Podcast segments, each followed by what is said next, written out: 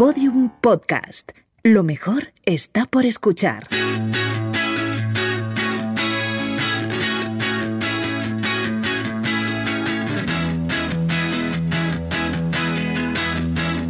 La redada. Pablo Cantor suele venir a la redada a hablarnos de cultura digital o sobre la historia detrás de fenómenos de Internet, salvo hoy que ha decidido hablarnos de una telenovela, La Rosa de Guadalupe. ¿Por qué Pablo Canto? ¿A qué viene esto? Eh, pues a ver, hay dos motivos principalmente. El primero es que La Rosa de Guadalupe, como contaré ahora, es también un fenómeno de Internet. Algunos de sus capítulos superan los 10 millones de reproducciones en YouTube. Y bueno, hay remakes, hay parodias y como veremos ahora, pues ofrece un material de primera para que los youtubers y streamers hagan vídeos de, reacciones. Y para las risas también. Claro, sí, por los jajas. Y bueno, también pues por eso, porque nadie se queda impasible ante las maravillosas tramas de La Rosa de Guadalupe. De hecho, he dicho que tenía dos motivos. El segundo motivo es que, la verdad, estaba buscando cualquier excusa para dar la chapa sobre la Rosa de Guadalupe en algún sitio y te ha tocado a ti, Lucía. Lo siento. Bueno, ya me has dejado con las ganas de saber más, así que venga, dame la chapa. Venga, pues bueno, vamos a empezar por el principio. Eh, la Rosa de Guadalupe es una telenovela mexicana que comenzó a emitirse en 2008 y que todavía sigue en antena. Lleva, ojo, eh, casi 1600 capítulos y todavía es uno de los programas más exitosos de la televisión en abierto de México. Ostras, 1600 capítulos. es mucha tralla. Yo creo que ya ha superado a nuestro Serrano y a todo, todo, todo lo patrio. Además, cada capítulo es autoconclusivo y tiene una trama y unos personajes distintos, lo que también yo creo que ha ayudado mucho a su difusión en Internet, porque te puedes comer un capítulo 20 sin haber visto los 1500 primeros, por suerte, porque si no... Si no es anatomía de Grey. Claro, claro. Pero eh, todos los capítulos tienen una cosa en común, y es que tratan algún tipo de conflicto o problema social y en la resolución final intercede de alguna manera la Virgen de Guadalupe. Ahí va. Esto no me lo esperaba, este girillo final. ¿Qué tipo de problemas sociales se tratan? Eh, pues de todo, pero lo que más ha conquistado al público internacional es que esos problemas eh, no se tratan de cualquier manera, se tratan de una forma muy desquiciada y muy poco realista. Eh, por ejemplo, el capítulo que posiblemente sea el, más famoso de la serie trata sobre la nomofobia, la adicción al móvil. Y en él, Ana, una niña pequeña, se vuelve adicta al móvil. ¿Y qué pasa? Pues que su madre acaba tirándole el móvil por la ventana. ¿Y qué pasa? Pues que la niña se tira detrás por la ventana por el móvil. Es que sublime, vamos a escuchar. ¡Dame ese celular ya! Vamos a acabar con esta discusión de una buena vez. ¡Dame ese celular! ¡Dámelo! ¡No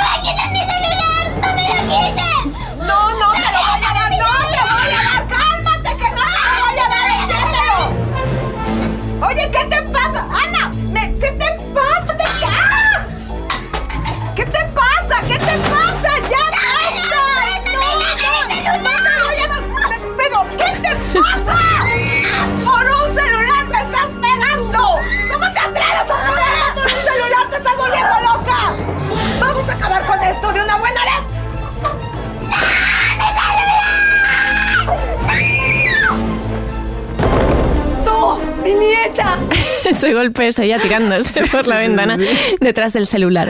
Eh, oye, esto es una locura.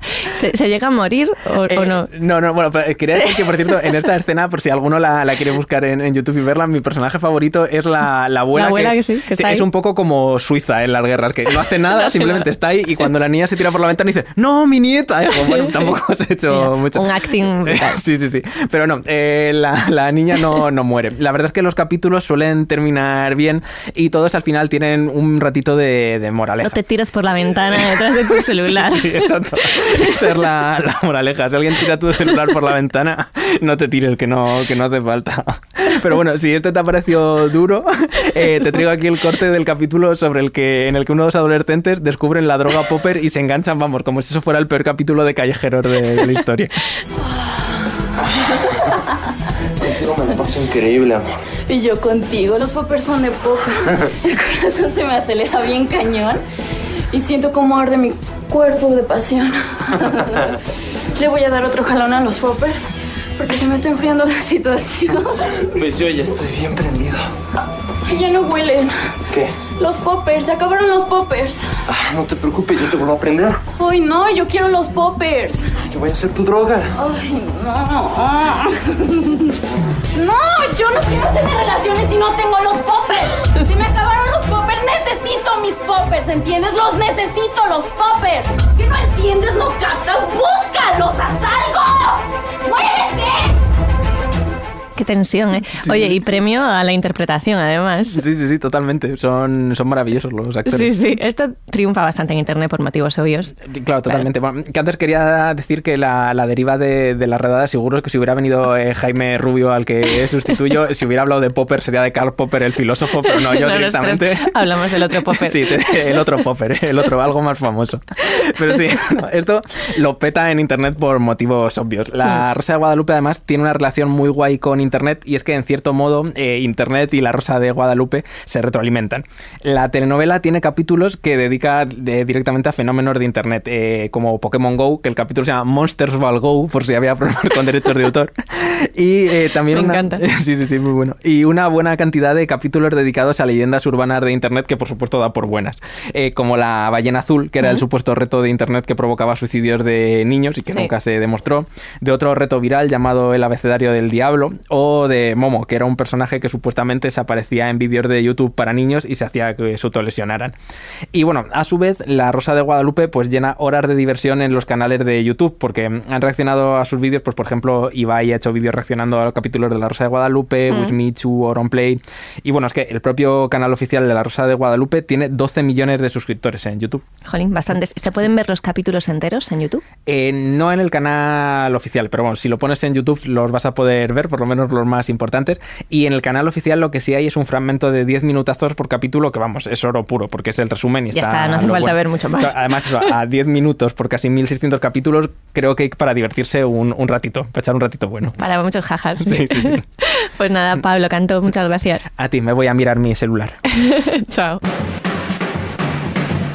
Bueno, pues hasta aquí el podcast de hoy, pero antes de marcharnos, gracias. Gracias Pablo Cantó porque, joder macho, ha estado en el clavo. Mira que Natalia Marcos de quinta temporada nos trae 79 series nuevas, en 42 revivals, 3 reboots y, y- dos spin-offs cada vez que viene. Pero nada me ha enganchado tanto como Rosa de Guadalupe. ¡Uh, qué maravilla! Gracias, tío.